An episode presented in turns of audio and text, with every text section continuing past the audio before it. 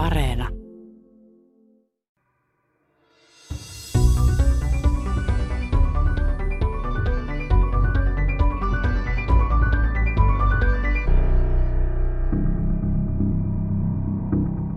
Tämän tiedeykkösen alkuun on vaikea keksiä mitään pikkujippua, joka kertoisi kuinka kivasta ja kiinnostavasta asiasta tällä kerralla oikein on kyse. Aihe nimittäin on kaikkea muuta kuin kiva, mutta kylläkin kiinnostava. Puhumme nimittäin siitä, miten avaruutta ja avaruustekniikkaa käytetään sodan käynnissä. Tälläkin hetkellä avaruus on osa Venäjän hyökkäyssotaa Ukrainassa aivan kuten se on osa kaikkia nykyaikaista sotimista. Ja jos sota tästä leviää, niin nykyisin vaarana on jo myös se, että se leviää myös maapallolta ulos avaruuteen saakka, siis ihan konkreettisesti, siis sitä, että avaruudessa oleva infrastruktuuri, eli satelliitit ja kaikki muut avaruusalukset, ne olisivat fyysisen hyökkäyksen kohteena. Tätä siis tällä kerralla. Koitan selittää seuraavan kolmen vartin aikana, mitä kaikkea sotilaallista tuolla ylhäällä oikein on, miten avaruustekniikkaa käytetään sodankäynnissä ja mitä kaikkea oikein on tulossa. Apunani tässä on kapteeniluutnantti Juuso Mikkola ilmavoimien esikunnasta. Hänen tittelinsä siellä on avaruussuorituskykyjen operatiivinen asiantuntija ja hän on yksi harvoista avaruuteen erikoistuneista suomalaisista sotilaista. Aloitetaanpa tämä tiedeykkönen ihan yksinkertaisella kysymyksellä. Kun katsot ympärillesi, niin missä kaikkialla tässä arkisessa elämässä avaruus on nykyisin läsnä?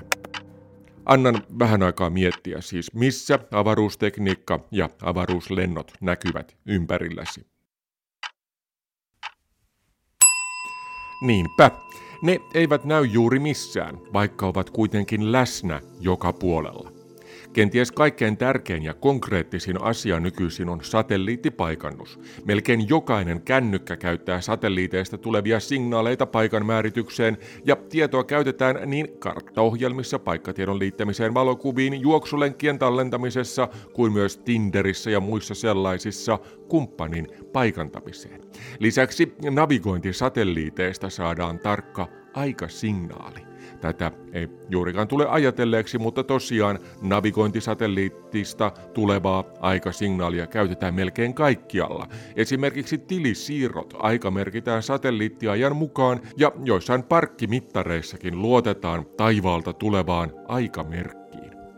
Amerikkalainen GPS eli Global Positioning System, oli ensimmäinen tällainen systeemi ja se kehitettiin nimenomaan sotilaskäyttöön. Suunnistaminen kun onnistuu satelliittien avulla kätevästi melkein kaikkialla maailmassa ja paikannussignaalia voidaan käyttää myös esimerkiksi risteilyohjuksissa ja muissa ohjautuvissa pommeissa.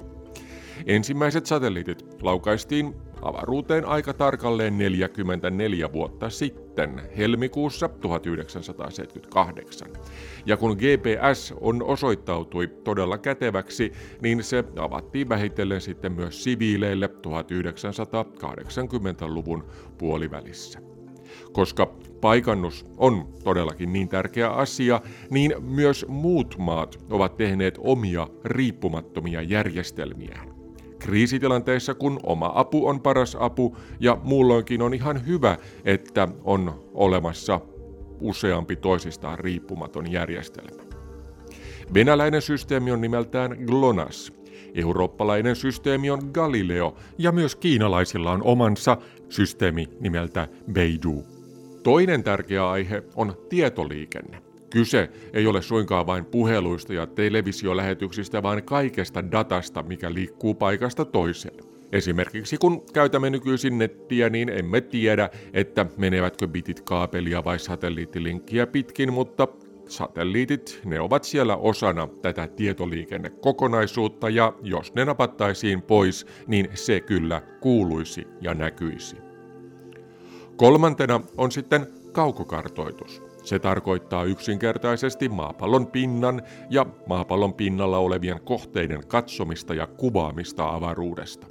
Satelliitithan voivat ottaa paitsi kuvia, niin myös käyttää sähkömagneettisen säteilyn eri aallonpituuksia, jolloin kuvattavasta kohteesta saadaan enemmän tietoa. Tai sitten näkyvän valon sijaan voidaan käyttää tutkaa, jolloin pilvet tai päivänvalon puute eivät haittaa. Siis tietoja saadaan milloin vain, mistä vain. Kaukokartoitussatelliittien keräämiä tietoja käytetään Esimerkiksi kaupunkisuunnittelussa, metsien puuston määrittämisessä, laivareittien suunnittelussa, jäiden keskellä siis liikuttaessa, jopa laskettelurinteiden kunnon seurannassa, maapallon tutkimuksessa tietystikin ja monessa monessa muussa.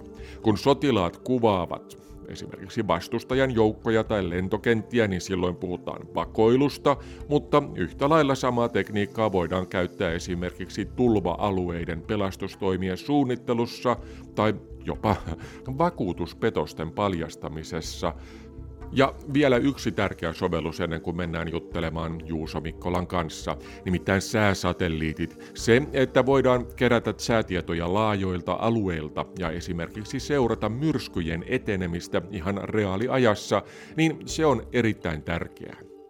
Myös avaruuden tutkimuksella ja ihmisten tekemillä avaruuslennoilla on ihan jokapäiväisiä vaikutuksia, suoria ja epäsuoria, mutta en mene nyt niihin tämän enempää, koska pelkästään jo tässä paikannuksessa, tietoliikenteessä, kaukokartoituksessa ja sään seurannassa on ihan tarpeeksi. Ne ovat nykyisin vähän kuin sähkö, joka tulee töpselistä. Harva tulee ajatelleeksi sähkön tuotantoa ja jakelua tai ylipäänsä siten, miten yhteiskunta toimisi ilman sähköä, mutta niin vain on, jos satelliitit napsautettaisiin nyt pois päältä, niin suru tulisi puseroon aika nopeasti. No, nyt kuitenkin luuri käteen ja avaruusasiantuntija Juuso Mikkola esiin ilmavoimien esikunnasta aloittaa vaikka sellaisella yksinkertaisella kysymyksellä, että, että nyt kun on katsettu tuolta Ukrainasta kuvia, niin siellähän on täyttä meemikamaa silleen, että siellä on mummoja, jotka pudottaa droneja suolakurkuilla vai oliko ne tomaatteja ja, ja sitten perheet tekee Molotovin koktaileita, joilla, joilla tota, tuhotaan panssarivaunuja ja näin edespäin. Mutta samaan aikaanhan tämä on hyvin, hyvin niin kuin modernia. Mitä kaikkea tällä hetkellä avaruudesta niin kuin autetaan tai tuetaan tässä Ukrainan konfliktissa? Mitä siellä näkymättömissä tapahtuu? No mä en tietenkään ihan tarkasti itsekään osaa edes vastata, että mitä kaikkea just Ukrainassa tapahtuu, mutta mm-hmm. jos mietitään alkuun vaikka vähän yleisemmällä tasolla, että miten Kyllä. avaruus näkyy sodan käynnissä, niin onhan se merkitys on ihan valtava että tavallaan avaruus on eräänlainen tukielementti ja tavallaan satelliiteilla ja suorituskyvyllä avaruudessa voidaan tehostaa sitten taistelujärjestelmiä näissä maanpyöllisissä ympäristöissä. Et tietenkin selkeitä asioita on esimerkiksi tämä niinku aika- ja paikannussignaali, mitä tulee, tulee GPSltä, Galileolta ja muilta paikannusjärjestelmiltä, mitkä sitten helpottaa joukkojen liikottelua, suunnittelua ja tietenkin sitten niin kuin se aikasignaali on, on hirveän tärkeä monelle sotilasjärjestelmälle. Kaukokartoitus on toinen puoli. Tietenkin voidaan niin kuin puhua sitten siitä puolesta, että saadaan tavallaan tiedustelu- ja valvontatietoa, mitä voidaan käyttää sitten ehkä myös kohteiden maalittamiseen ja sen, sen tyyppistä tavallaan korkeata kuvausresoluutiota edellyttävää tietoa, mitä nyt sitten myös jo kaupalliset toimijat toimittaa merkittävissä määrin, mutta sitten tässä toinen puoli tässä kaukkokartoituspuolessa on tietenkin ihan niin kuin sää- ja olosuhdetiedon tuottaminen, tavallaan millaiset olosuhteet siellä maastossa on oikeasti tavallaan, mikä on esimerkiksi kulkukelpoista maastoa, mikä ei ole, mitkä on sääolosuhteet, että valtaosahan säätiedotuksista perustuu osittain avaruudessa tuotettuun dataan ja sitä kautta se vaikuttaa kaikkien sotilasoperaatioiden suunnitteluun sitten tietenkin maan päälle. Aivan. Ainakin näin siviilinä. Näyttää siltä, että tässä Ukrainan tapauksessa on ollut äärimmäisen tärkeää juuri se, että on saatu kaukokartoitustietoa ja hyvin tarkkaa sellaista etukäteen niin sotilassatelliiteilta kuin kaupallisiltakin toimijoilta. Eli on nähty, missä joukot on ja niihin on pystytty sitten varautumaan ja jopa iskemäänkin. Tältähän se on ainakin julkisuudessa näyttänyt, mm. mutta mä sanon, sanon myös, että mulla ei tavallaan itselläkään ole hirveän tarkkaa tietoa, että miten tämä on sitten näyttäytynyt tämän sodankäynnin eri osapuolien silmistä, että tavallaan etenkin nyt kaupalliset toimittajat on paljon toimittanut julkisuuteen julkisuuteen kuvaa ja dataa ja tavallaan sitä tilanteen kehitystä on kyetty analysoimaan sen avulla, mutta se mitä ei tietenkään me tiedetä suoraan, että tavallaan onko näillä sodan osapuolilla sitten vielä tätä tarkempaa tietoa ja miten he on niin kuin käyttänyt näitä eri, eri satelliittipalveluita ja kuvia, että tavallaan tässä voi olla, että on eroa siinä, että mikä se kuva julkisuudessa on mm. ja mikä se sitten sodan osapuolien oma tilannekuva on ollut. Niin, kaupallisilla toimijoilla tietysti on kova tarve esitellä, kuinka hyviä heidän satelliittinsa on myös muuhun kuin sotilaskäyttöön. Mutta kuinka äh, sotilaiden kannalta tämä on muuttanut oikeastaan tätä kuvaa, koska periaatteessa kuka tahansa, jopa ihan yksittäinen, yksityinen henkilökin voi ostaa vaikkapa tällaisia satelliittitietoja – niin sehän, sehän tietysti voi, voi muuttaa tätä, tätä sotastrategiaa oikein kovin, koska kaikki tapahtuu oikeastaan aika julkisesti nyt tämän. No kyllä se sitä jossain määrin on muuttanut, niin kuin sanoit, että tavallaan yksi mahdollinen trendi, mitä tässä on tapahtumassa, on se, että taistelukenttä muuttuu entistä läpinäkyvämmäksi, jolloin tavallaan molemmat, molemmilla osapuolilla on ehkä parempi tilannekuva siitä, mitä tapahtuu. Mutta tietenkin ei se ainakaan vielä se satelliittien valvonta myös ole mitään täysin aukotonta, että tavallaan koska satelliittien radat sitten toisaalta on suhteellisen hyvin ennustettavissa jopa päiviä tai viikkoja etukäteen, niin sitten jos kuitenkin halutaan tehdä jotain sellaista, minkä ei ainakaan haluta heti paljastuvan, niin siihenkin sitten kuitenkin jotain mahdollisuuksia edelleen löytyy. Ja toki se antaa myös sitten mahdollisen siihen harhauttamiseen tai hämäämiseen, jos tiedetään, että toisella tavallaan käyttää tiettyjä satelliitteja, niin sinnehän voidaan sitten tarkoituksella myös antaa näkyä jotain sellaista, mistä, mistä voidaan tehdä virheellisiä päätelmiä. Aivan, eli, eli jotain puhallettavia tankkeja tai jotain muuta tällaisia, mitä toisessa maailmansodassakin käytettiin ikään kuin hämäämään. No esimerkiksi sellaisia, tai sitten vaikka nyt niin kuin antaisi jotenkin ymmärtää, että ollaan siirtämässä joukkoja johonkin tai ryhmittämässä joukkoja uudestaan, ja se ehkä sitten voisi saada vaikka vastustajan ajattelemaan, että pitääkö tähän vastata jollain tavalla. Onko kuviteltavissa, että esimerkiksi operaatioita voisi tehdä nimenomaan sen perusteella tai sen mukaan, että vastustajan satelliitit eivät juuri silloin ole siinä päällä? No varmasti tiettyjä asioita voi tehdä sen mukaan, mutta tietenkin nythän se, mikä tässä on suuri haaste, mitä tässä puhuttiin, että kun näitä kaupallisia palveluita on näin paljon, toki eri maat vähän rajoittaa sitä, että jos meillä on vaikka yhdysvaltalainen kaupallinen yritys, että mihin ne saa sitä dataa myydä, niin siinä on totta kai jonkinnäköisiä rajoituksia, mutta sitten viime kädessä niin aina on mahdollista käyttää erinäköisiä bulvaaneja ja muita, niin mehän ei tavallaan tiedetä ihan sitten kuitenkaan tarkkaan, voida ikinä tietää, että kuka sitä kaupallista dataa ostaa ja keneltä, niin aina jonkinnäköinen epävarmuus siihen jää sitten, että kuka katsoo ja koska. Kyllä, kyllä. Mutta kuten mainitsit, niin, niin, niin nähtävästi tätä kaikkein tarkinta tietoa ei edes myydä julkisille markkinoille. Samoin tässä Kopernikus-systeemissä, kuten myös Galileossa, niin niissähän molemmissa on myös tällainen viranomaiskanava, eli aivan tarkinta ja parhainta tietoa saavat ainoastaan puolustusviranomaiset ja, ja, ja pelastusviranomaiset, yleensä niin kuin viranomaiset. Miten se eroaa näistä normaaleista toimista? No mä tunnustan, että mä en Galileon osalta ole itse mikään hirveän hyvä asiantuntija, mutta näin niin kuin yleisesti niin näinhän se just on, että sieltä saa jonkin verran tarkempaa tietoa ehkä kuin mitä muuten ja tavallaan siinä on jonkinnäköinen varmenne, että on helpompi havaita, jos sitä signaalia yritetään väärentää. Mm. Ja totta kai se niin kuin jossain tilanteessa auttaa tavallaan, että kyetään havaitsemaan helpommin, vaikka jos on tarvi, joku tekee tarkoituksella virhettä siihen paikkasignaaliin. Mutta se ehkä osittain myös sitten liittyy enemmän tuohon muuhun viranomaistoimintaan, että jos mä ajattelen tätä ihan ammattisotilaana, niin kyllä mä noiden paikannussignaalien osalta näen sen suurempana riskinä, että tavallaan se sitä koko signaalia häiritään, häiritään kohinnalla niin paljon, että ei sieltä tule mitään, mitään läpi. Ja silloin tavallaan mikään parempi viranomaissignaalikaan ei siihen hirveän merkittävästi auta, vaikka siinä ehkä vähän suurempi lähetysteho voikin olla. Kuinka paljon nykyisin konflikteissa käytetään tätä GPS tai yleensä satelliittinavigointisignaalin häiritsemistä? Koska navigointi ja tosiaan tämä ajan saaminen sieltä ylhäältä on niin olennainen osa toimia.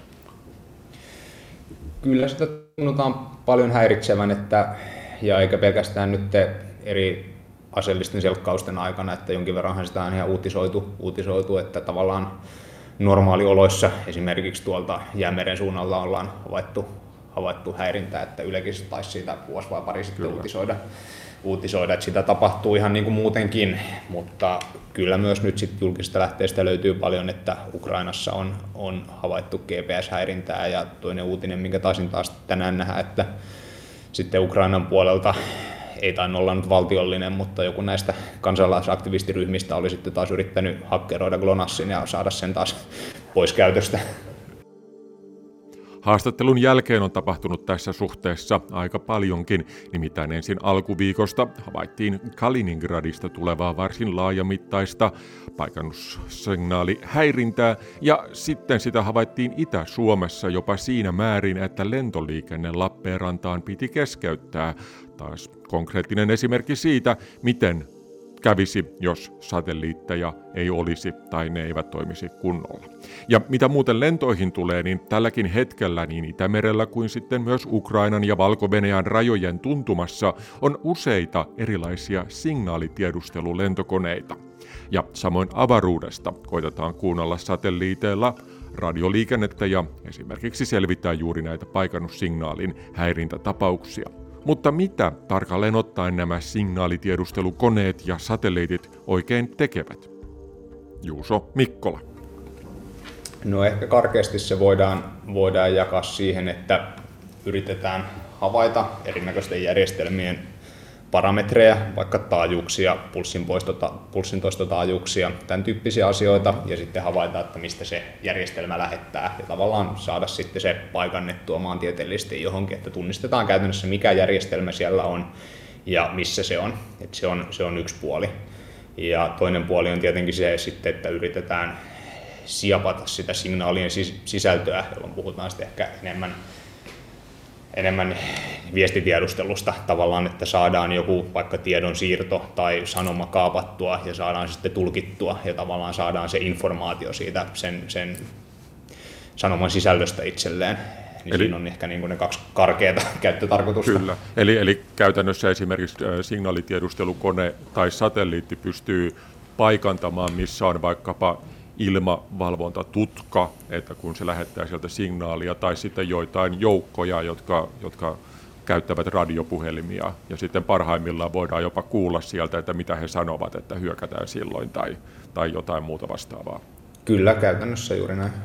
Nythän sitten, kun näistä kaukkokartoituspuolista puhuttiin, niin sen mikä tässä nyt on yksi iso murros on ollut, että näitä tutkasatelliitteja tuli markkinoille, niin nyt toinen, mikä ei ole vielä tapahtunut, mutta on tapahtumassa, niin nyt myös näitä kaupallisia signaalitiedustelusatelliitteja on tulossa.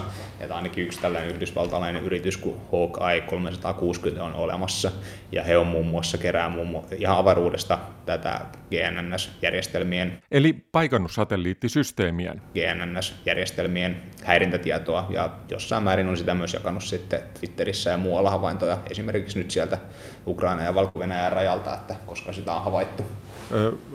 Mitä ihmettä niin kuin kaupallinen toimija, mitä kiinnostusta kaupallisille toimijoille on tällaisesta signaalitiedustelusta? No tietenkin yksi, yksi asia siinä on, on varmasti se, että koska sotilaalliset toimijat käyttää paljon kaupallisia avaruuspalveluita, niin mm. he on varmaan havainnut, että se on yksi markkinarako, että sitä voidaan sitten myydä valtiollisille toimijoille. Mutta on siinä varmasti niin kuin muitakin juttuja, että tietenkin sitten kun meillä on paljon erinäköisiä lähetteitä, niin, niin sitä voidaan sitten myös käyttää tällaisen tavallaan niin kuin vahingossa tapahtuneen häirinnän havaitsemiseksi, että meillä on jotain järjestelmiä, jotka tavallaan ei tarkoituksella, vaan on muuten sattuu olemaan taajuudet sen verran lähellä, että ne häiritsee toisiaan ja tämän tyyppisten asioiden havaitsemiseksi. Ja samoin sitten jonkin verran puhumataan tällaista NS-pimeistä kalastusaluksista, jotka ehkä sitten on esimerkiksi suorittanut kalastusta jonkun toisen valtion, valtion alueella tai talousvesillä. Ja, ja ne ei, ei ole sitten välttämättä käyttänyt tätä, mitä nyt merenkulussa ammattitoimijoiden täytyy käyttää tällaista AIS-paikannusjärjestelmää, mikä voidaan kytkeä pois, niin tavallaan mun, mielestä esimerkiksi HK360 firmalla niin oli, oli tuolta, jos se väärin muista, Kalevakosaarin saarien kieppeiltä oli nähty, että ne oli tavallaan siellä havainnut kiinalaisia kalastusaluksia väärällä puolella rajaa, koska ne olisivat taas käyttänyt merenkulkututkia ja, ja radiojärjestelmiä, vaikka tämä AIS-järjestelmä oli kytketty pois päältä. Et siihen voi liittyä myös sitten ihan puhtaasti sotilaallisen toiminnan lisäksi muita tällaisia valvontatehtäviä, mitkä ehkä enemmän liittyy sitten rajavalvontaan tai taloudellisiin intresseihin. Niinpä, taas hyvä esimerkki siitä, kuinka niin kuin kaupallinen ja sotilaskäyttö aina välillä menee pikkusen ristiin. Nyt viime aikoina on ollut myös juttua siitä, että on ollut tällaisia satelliitteja, jotka ovat menneet avaruudessa tietoliikennesatelliittien, sotilaallisten tietoliikennesatelliittien luokse ja koittaneet kuunnella sitä tietoa, mikä menee siinä tota, tähän satelliittiin. Kuinka paljon tämä sodankäynti on siirtymässä avaruuteen, että siellä itse asiassa on niin satelliitteja, jotka kuuntelee tai katselee tai tarkkailee muita satelliitteja? Jonkin verran se on varmasti siirtymässä, mutta on, toi on enemmän sen tyyppistä toimintaa, mikä on, on aika pitkälti suurvaltojen suorittamaa tällä hetkellä. Että on niin Suomella ei taida olla toistaiseksi siihen. Suome, Suomella ei toistaiseksi ole, että kyllä siis sanotaan kolme, neljä, viisi valtiota ehkä, Joo. jotka tekee tuon tyyppisiä operaatioita tällä hetkellä. Että niistä taidetaan englanniksi käyttää sotilaspuolella nimitystä Rendezvous and Proximity Operations, mm-hmm. ja, ja suomeksi mä oon nyt sitten käyttänyt termiä lähioperaatiot, mutta sehän nyt ei ole meille kenellekään ihan täysin selvää tavallaan, mihin, mihin sillä aina pyritään, että toi mitä sanoit, että tiedustellaan sitä, yritetään päästä siihen tiedonsiirto lähetyksen väliin kuuntelemaan sitä, niin se on niin varmasti yksi, yksi käyttötarkoitus. Toinen voi olla ihan yksinkertaisesti se, että pyritään tavallaan pääsemään vähän lähemmäksi ja ottamaan esimerkiksi sitten valokuvia ja selvittämään, että mikä se tavallaan kohteena olevan satelliitin tarkempi käyttötarkoitus ja suorituskyky itse asiassa on. Mm-hmm. Ja kolmas mahdollinen tarkoitus ehkä liittyy sitten jollain tavalla, jos, jos nyt mietitään analogiana vaikka mitä tapahtuu täällä maan päällä, jos täällä havaitaan välillä ilmatila- tai meritila loukkauksia, jolloin tavallaan yksi syy, totta kai niitä tapahtuu monista eri syistä, mutta yksi syy voi olla se, että tavallaan toinen valtio katsoo, että mikä sen toisen valtion kyky valvoa omia rajojaan on ja mikä se tilannekuvan taso on, miten se vastataan, niin osittain tällainen niin kuin varusvalvontakyky on, voi olla yksi juttu myös, mitä, mitä ne valtiot vähän testaa, että mitä toinen valtio kykenee huomaamaan ja miten ne siihen reagoi. Eli vähän sama juttu kuin lentokoneella tullaan lähelle raha, rajaa ja, ja katsotaan, että tullaanko sieltä vastaan vai ei. Kyllä. Mutta tietysti askel eteenpäin tässä on se, että ei ole kovinkaan vaikeata poissulkea sellaista mahdollisuutta, että myöhemmin satelliitteihin käytäisiin käsiksi. Eli käytännössä satelliitti ohjattaisiin törmäämään toiseen satelliittiin tai jotain muuta vastaavaa, että se tekee toisen satelliitin toiminta kyvyttömäksi, eli suoranainen niin kuin, sotatoimi.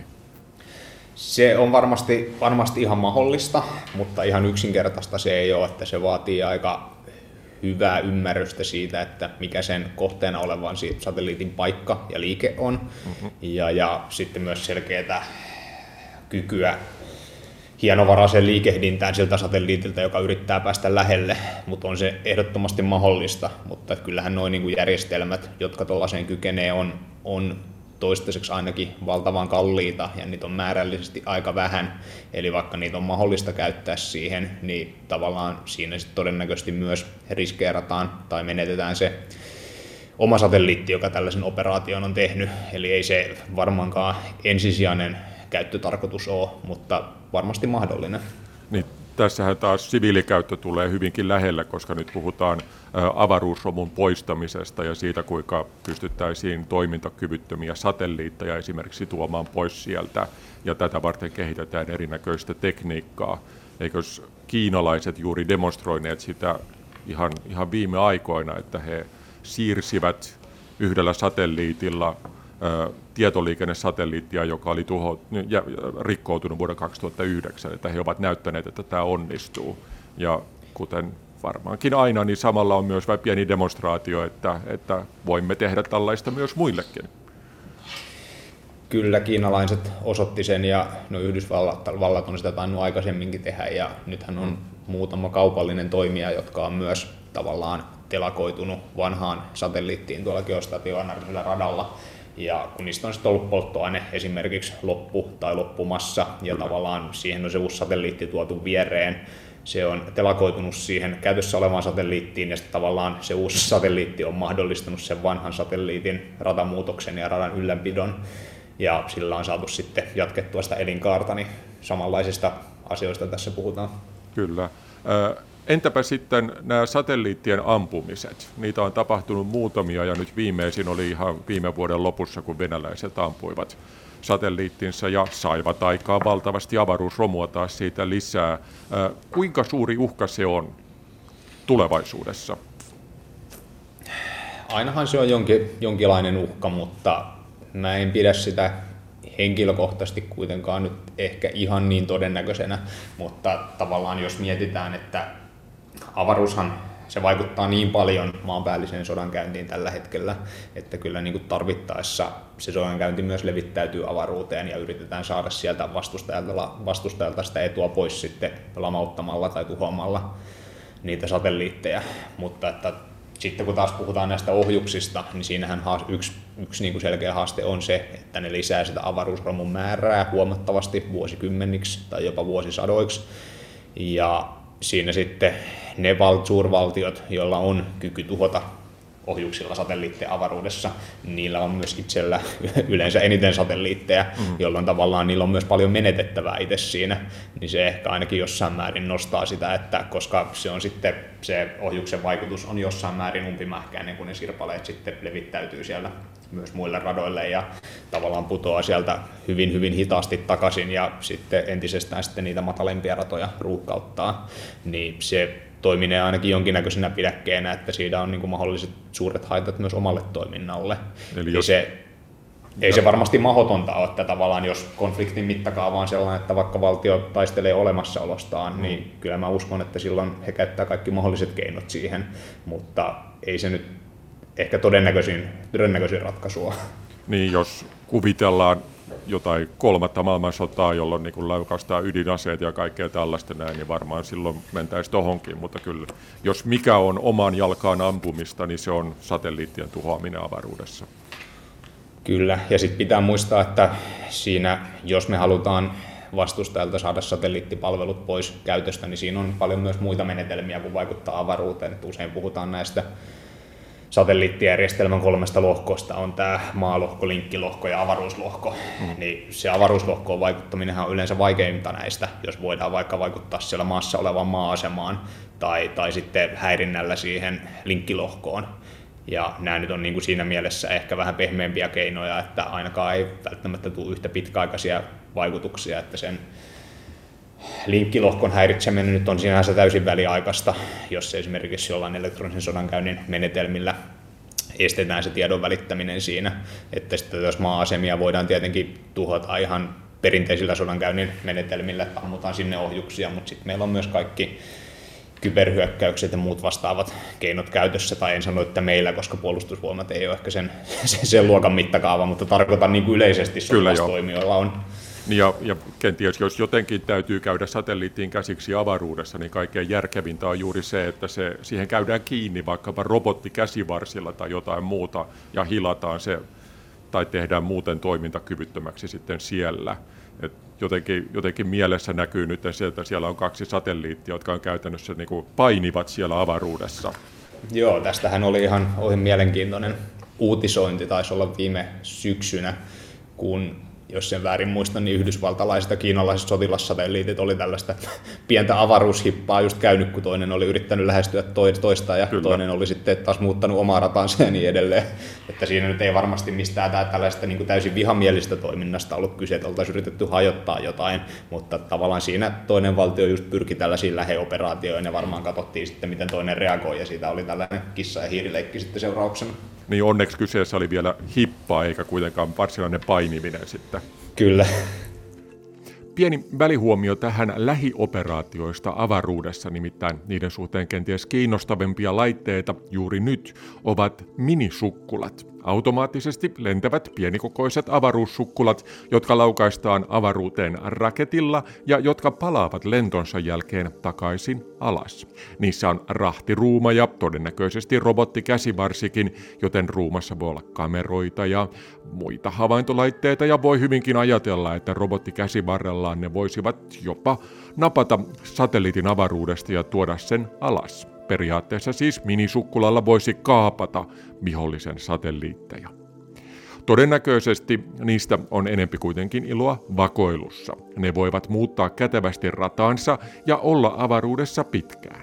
Kiina on ollut hyvin hiljaa tekemistään koelennoista, mutta Yhdysvaltojen laitteesta tiedetään paljonkin. Kyseessä on virallisesti vielä koekone X-37A ja parhaillaan on menossa sellaisen kuudes koelento. Lento on kestänyt jo yli 660 vuorokautta, eli paria kuukautta vaille kaksi vuotta. Näitä minisukkuloita on tiettävästi kaksi, jotka ovat lentäneet vuorotellen mukanaan teknisiä kokeita ja todennäköisesti siis vakoiluvälineitä.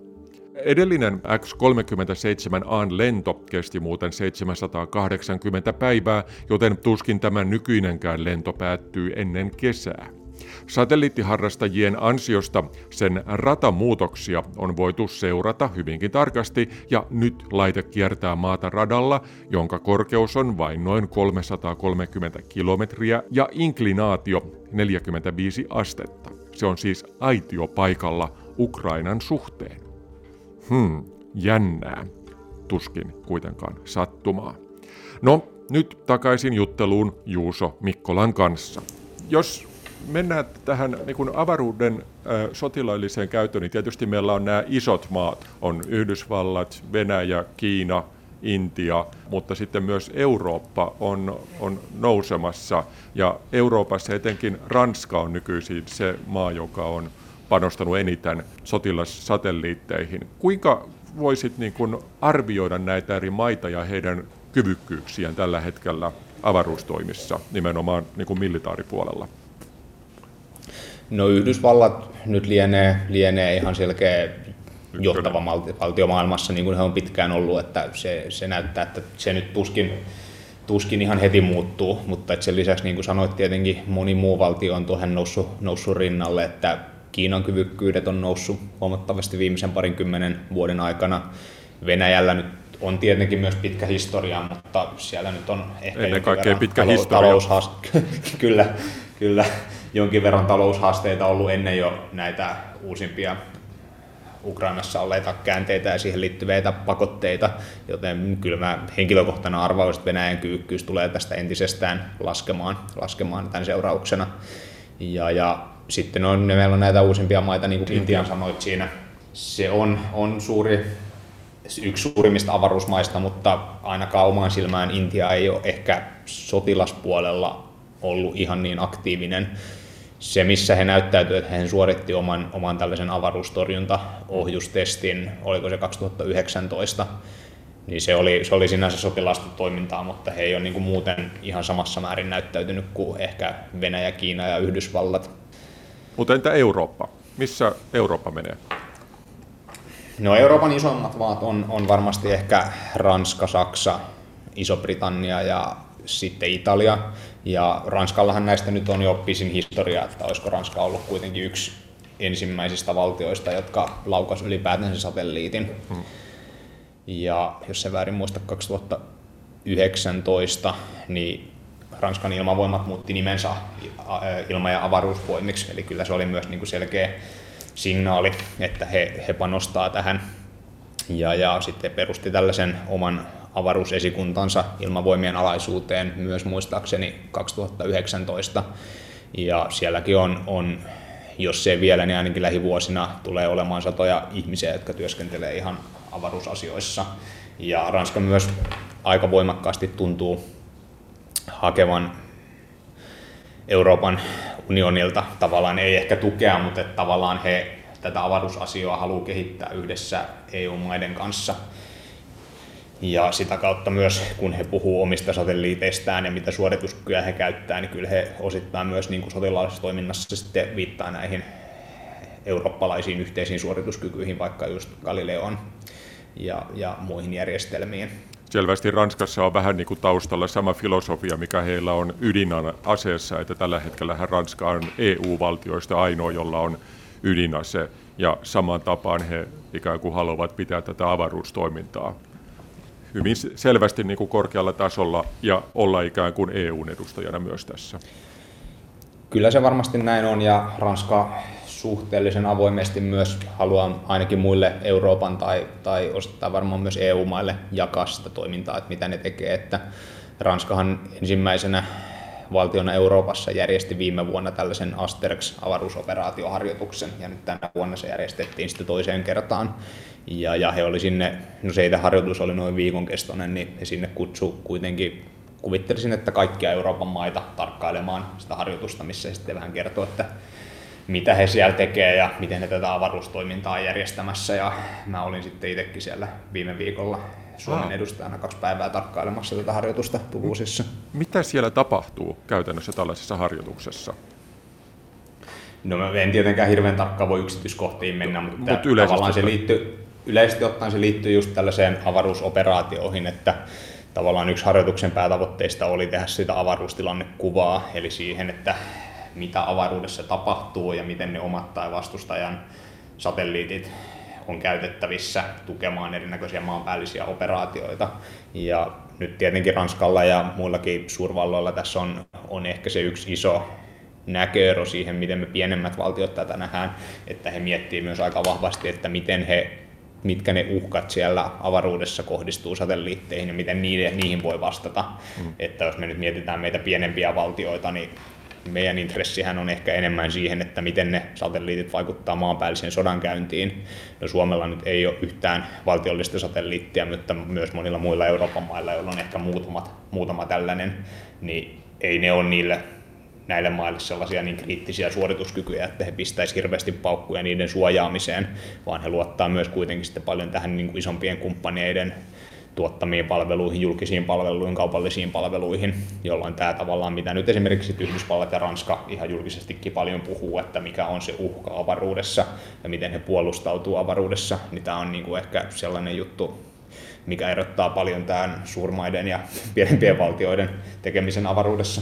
Eli käytännössä Suomi odottaa ja toivoo sitä, että me saamme tietoja muilta. No osittain muilta, että totta kai niin kuin kaikessa muussa, että eihän tämä liity pelkästään avaruuteen. Ei tietenkään niin kuin Suomi aktiivisesti tekee puolustusyhteistyötä kaikissa toimintaympäristöissä, niin tietenkin samalla tavalla avaruudessa ja sitten ylipäätään se, niin kuin, että mitä nämä käytettävissä olevat julkiset palvelut on, Galileot, GPS vastaavat ja mitä voidaan kaupallisesti ostaa, niin ne on niin kuin enemmän, enemmän tällaisia pienen valtion työkaluja avaruudessa. Suomi on pieni avaruusmaa, mutta toisaalta emme ole. Joku saattaa muistaa viime vuoden puolelta tekemäni ohjelman Ice Eye-yhtiöstä, joka on laukaissut jo 16 satelliittia avaruuteen. Satelliitit ovat tutkasatelliitteja, eli niillä saa nopeasti ja tarkasti kuvia maapallon pinnalta mistä vain. Ja itse asiassa Ice Eye on nykyisin maailman suurin tutkasatelliittioperaattori, ei sen vähempää. Heidän sopimuksistaan ei tietenkään kerrota julkisuuteen, mutta on aika todennäköistä, että puolustusvoimat ostaa yhtiöltä palveluita ja tosipaikan tulleen on tietysti aika kätevää, että voisimme ottaa vastaan erittäin hyviä satelliittikuvia kätevästi tuossa Espoossa. Suomella on myös toinen vahvuus. Olemme pohjoinen maa ja kaikki maapalloa napojen kautta kiertävät satelliitit menevät tästä ylitse. Voisimme siis hyvin tarkkailla niitä, ja siihen on olemassa jo välineitäkin, tosin tutkimuskäyttöön tehtyjä.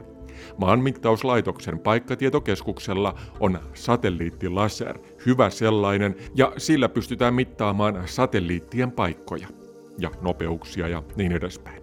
Ja Lapissa olevalla revontulitutkalla, EISCAT-havaintosysteemillä, voidaan havaita myös kaikennäköisiä kappaleita tässä lähiavaruudessa – myös siis satelliitteja.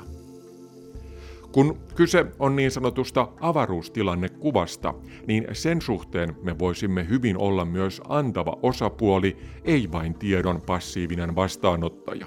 Esimerkiksi viime vuoden puolustusselonteossahan mainittiin, mainittiin tämän avaruustilannekuvakyvykkyyden luominen, mm. ja siinä niin myös mainittiin, että tavallaan puolustusvoimat kehittää tähän kykyä yhdessä muiden viranomaisten kanssa, että tähän niin kuin kyettäisiin ympärivuorokautiseen toimintaan, niin tavallaan yhteistoimintaa kyllä, kyllä tehdään, tehdään muiden viranomaisten kanssa, ja nythän sitten tuolla avaruusasioiden neuvottelukunnassa myös tätä asiaa on valmistellut tällaisesta kansallista poikkihallinnollisesta tilannekeskuksesta ja ilmavoimat on, on siinä suunnittelussa ollut mukana, mutta että tavallaan se on tässä vaiheessa suunnitelma, että mitään niin kuin päätöksiä siitä, että tehdäänkö tällainen keskus, mikä se organisaatio tulee olemaan ja minkälaisia kykyjä siihen yhdistetään, niin niitä ei siis vielä ole. Aivan, mutta tietysti olisi aika loogista ja, ja niin kuin voisi hyvin kuvitella, että tällainen tehdään, koska sille selvästikin olisi tarvetta. Ja tässä, tapauksessa, tässä tapauksessakin niin ainakin musta tuntuu siltä, että Suomella olisi aika paljon annettavaakin. Pohjoinen sijainti ja tosiaan EISCAT-tutkajärjestelmä ja tulossa oleva EISCAT 3D, niillä on pystytty katsomaan esimerkiksi asteroideja, jotka menee tästä ohitse, niin me paljon hyvin helposti myös pystytään katsomaan muutakin sitten. Näinhän se on, että tietenkin näissä uudessa vanhassa EISCAT-järjestelmissä on ollut vähän se haasteena, että ne on aika tarkkaan rajattu puhtaasti tieteelliseen käyttöön, koska on nimenomaan haluttu, ettei niihin tule mitään tällaista kaksoiskäyttöisyyden riskiä, että Kyllä. joku mukana olevista maista sitten käyttäisi sitä esimerkiksi nimenomaan sotilaalliseen toimintaan, niin se, että onko niitä edes mahdollista käyttää tähän, niin Teknisesti kyllä, mutta No teknisesti kyllä, mutta Joo. sitten taas sopimusteknisesti kyllä. se on eri asia. Mutta se, että mitä sanoit, niin kyllähän Suomella niin kuin ehdottomasti on, on maan kokoon nähden valtavaa teknologiaosaamista ja kokemusta tähän liittyen. Ja lisäksi kun ottaa huomioon esimerkiksi avaruussään, koska mainittiin äsken, että avaruussää vaikuttaa GPSään ja moniin muihinkin asioihin, ja tämähän suhteenhan Suomessa on myös aika paljon tietotaitoa. On, ja nimenomaan näin, että Suomi on, on pohjoinen maa, ja sitä on tutkittu meillä joitain vuosisatoja jo, niin ollaan ehdottomasti kyllä siinä yksi, yksi kärkimaista. Ja tietenkin se nimenomaan liittyy myös laajemmin tähän avaruustilannetietoisuuteen tai avaruustoimintaympäristötietoisuuteen, mitä termiä tästä halutaan käyttää tavallaan, että meidän pitää ymmärtää mitä satelliitteja avaruudessa on, tuntea tavallaan kyetä seuraamaan niitä ratoja. Siinä on tietenkin ihan sotilaalliset käyttötarkoitukset, mutta sitten myös ihan siviilipuolella liittyy tähän niin törmäysennusteisiin ja tällaisiin, että kyetään välttämään törväyksiä, mutta myös sitten nämä avaruussään vaikutukset on, on suuria, että tietenkin ne voi itsessään pahat avaruus- tai aurinkomyrskyt voi vaurioittaa satelliitteja, tavallaan ne voi estää niiden palveluiden käytettävyyttä, kun niistä tulee häiriöitä ionosfääriin, mutta myös sitten nimenomaan, mitä mainitsitkin aikaisemmin, että mitä matalammalle mennään, niin ilmakehän kitka on suurempi ja sitten taas vaikuttaa sen satelliitin rataan, niin myös sitten nämä avaruussää vaikuttaa siihen, että kuinka korkealla se ilmakehä on, on, on ja miten tiheitä. Eli se tietyllä tavalla, jos vähän yleistetään, niin lämmittää myös ilmakehää tällaiset suuret purkaukset ja se vaikuttaa sitten satelliitteen ratoihin pitää paikkansa. Kuinka kaukana muuten, kun kaikissa mielikuvissa, kun puhutaan avaruussodasta, niin on tietysti joku Star Wars, jossa niin kun ammutaan laasereilla aluksia ja näin edespäin. Pystytkö se mitenkään kuvittelemaan, että jossain vaiheessa tulevaisuutta niin tosiaan meillä olisi avaruudessa avaruusasemia, jotka ampuu laasereilla toisiaan tai jollain, jollain sädepistooleilla tai tykeillä tai näin edespäin? No kyllä mä voin kuvitella, että joskus siihen mennään, mutta kyllä siitä aika kaukana vielä ollaan, että en mä kuvittele, että se ihan tässä lähi, lähivuosikymmeninä tapahtuu. No tietenkin nyt kun laserit mainitsit, niin siinähän on tapahtunut paljon edistyksiä, että Yhdysvallat jo silloin aikoinaan suunnitteli tällaista tähtien sota. Ilma, ilma, tai, tai ilmasijoitteista laserjärjestelmää, millä kyettiin sitten ampumaan ballistisia ohjuksia alas. No ballististen ohjusten käyttö nyt ei ole sinänsä avaruustoimintaa, vaikka ne avaruudessa väliaikaisesti käykin, mutta sellaisia suunniteltiin jo, ja kyllähän niin kuin nykyäänkin on jo olemassa järjestelmiä, jolla voidaan sitten näitä optisen alueen kaukokartoitussatelliitteja vaikka sokaista laserilla maan päältä, mutta niin kuin tämän tyyppinen avaruudessa tapahtuva sodankäynti, että avaruudessa käytetään näitä laasereita, niin siihen varmasti menee vielä aikaa, etenkin sen takia, että tarvitaan aika suurtehosta laaseria ja toistaiseksi energiantuotanto avaruudessa nyt, kun se on lähinnä aurinkopaneeleista kiinni, niin, niin, niin se ei ole hirveän tehokasta ja siinä ei mitään kovin suuria lasertehoja myöskään saada irti. Mutta jos nyt mennään sanotaan vaikka 50 vuotta tai 100 vuotta eteenpäin, niin kyllä mä kuvittelen, että se avaruussodan käynti myös tuollaisena jatkuvasti kehittyy. Niin valitettavasti taitaa olla niin, että sinne minne ihminen menee ja, ja alkaa toimia siellä aktiivisemmin, niin, niin jossain määrin tämä militaaripuolikin menee mukana sit siinä. Näin se varmasti on, mutta se, jos nyt mietitään tämän avaruuden kestävän kehityksen kannalta, että mikä tässä kaupallisen toiminnan lisääntymisessä on sinänsä positiivista, on se, että nämä kaikki kaupalliset toimijat luo tietynlaista resilienssiä tälle avaruustoiminnalle. Hmm. Jos nyt aikaisemmin just esimerkiksi kysyksillä ohjuksilla vaikuttamisesta, niin nyt jos meillä on joku kaupallinen satelliittikonstellaatio, mihin kuuluu vaikka 50 tai 100 satelliittia, niin ei se ole kovin hyödyllistä tuhota yhtä niistä ohjuksilla, koska sitten sinne jää edelleen se 99 muuta satelliittia, jota voidaan käyttää siihen tarkoitukseen. Ja sitten taas päästään siihen, että mikä on niin kuin sen operaation kustannuksen ja hyödyn suhde. Ja tavallaan ehkä tämä, että ne satelliittipalveluita alkaa yksinkertaisesti olemaan niin paljon, niin mm. se voi olla myös, että niiden tuhoaminen ei ole sitten enää kannattavaa taloudellisesti eikä, eikä muutenkaan, koska sillä ei päästä haluttuun vaikutukseen.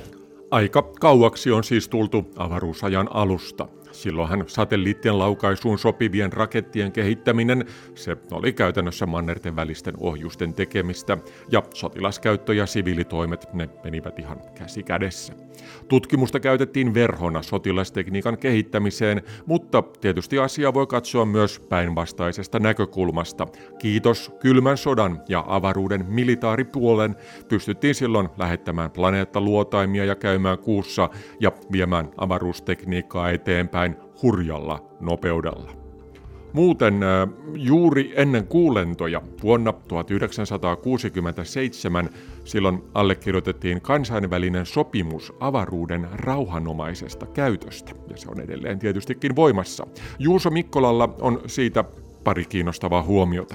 Vuoden 1967 avaruusyleissopimus sanoo hyvin laaja-alaisesti, että avaruuden käytön pitää olla rauhanomaista, mutta se ei tarkemmin määrittele kuitenkaan, mitä, mitä sillä ihan oikeasti tarkoitetaan useinhan se ymmärretään siten, että tavallaan tällainen sodan käynti avaruudessa olisi kielletty, mutta sekin on vain yksi tulkinta siitä. Ja laajempi tulkinta on sitten se, että tavallaan kaikki avaruudessa oleva operointi sotilaskäyttöön on kielletty, mutta sitähän se ei voi tarkoittaa, koska alusta alkaen avaruutta on käytetty aika vahvasti osana sotilaallista toimintaa. Esimerkiksi tuossa 60- ja 90-luvujen välissä noin 60-70 prosenttia vuosittain laukastuista satelliiteista oli sotilaallisia. Eli kyllä niin kuin avaruuden sotilaallisella käytöllä on tosi pitkä historia ja voisi jopa sanoa, että se on ensimmäiset vuosikymmenet ollut ensisijaisesti sotilaallista. Ja, ja nyt tämä on vähän muuttunut siitä sen jälkeen, että siinä alku, alkuvuosikymmenin että avaruuden sotilaallinen käyttö liittyy hyvin vahvasti siihen että miten suurvallat, tai lähinnä kaksi nämä kaksi silloista suurvaltaa ylläpiti ydinasepelotettaan, mutta sitten 90-luvusta eteenpäin, kun satelliittijärjestelmät kehittyi, se alkoi muuttumaan enemmän siihen, että miten satelliiteilla voidaan tukea kaikkea muuta sodankäyntiä, mm. ja sen takia on ehkä sitä alettu myös keskittymään enemmän, että miten niitä satelliitteja vastaan voidaan toimia. Siihen osittain liittyy myös tämä erinäköisten avaruusorganisaatioiden perustaminen, koska se, että jos halutaan avaruudessa operoida, niin silloin tarvitaan selkeästi myös joku organisaatio, joka sitä suunnittelee ja harjoittelee. Että tavallaan satelliittipalveluja pystytään kyllä hyödyntämään missä tahansa organisaatiossa, mutta sitten jos meidän pitää itse operoida avaruudessa, niin sit siihen varmaan tarvitaan myös joku oma dedikoitu organisaatio. Niinpä. Itse olen pasifisti ja toivon, että avaruutta voitaisiin käyttää vain tutkimukseen ja koko ihmiskunnan parhaaksi, mutta toisaalta olen myös realisti ja on selvää, että avaruus ja avaruustekniikka ovat osa ja niiden täytyy olla osa myös puolustusta. On sääli, jos ja kun sotiminen levittäytyy myös avaruuteen, mutta se lienee itsestään selvää. Kun avaruustoiminta lisääntyy ja tulee yhä helpommaksi, niin kuin ihan yleisesti ottaen, niin lisääntyy myös samalla sen käyttö sodan käyntiin. Suuret kiitokset Juuso Mikkolalle Ilmavoimien esikuntaan ja suuret kiitokset myös teille hyvät kuulijat, kun jaksoitte kuunnella läpi tämän tavallista synkemmän Tiede Ykkösen. Kuulumiin.